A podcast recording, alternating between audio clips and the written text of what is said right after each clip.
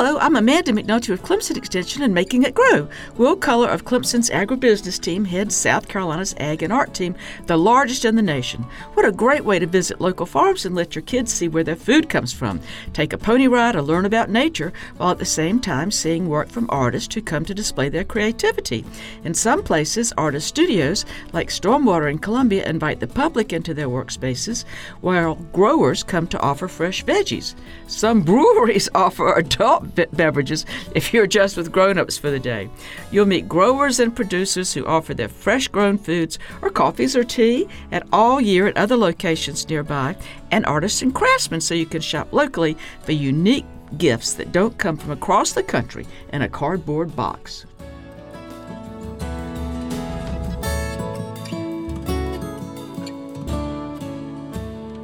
Funded by South Carolina Farm Bureau and Farm Bureau Insurance.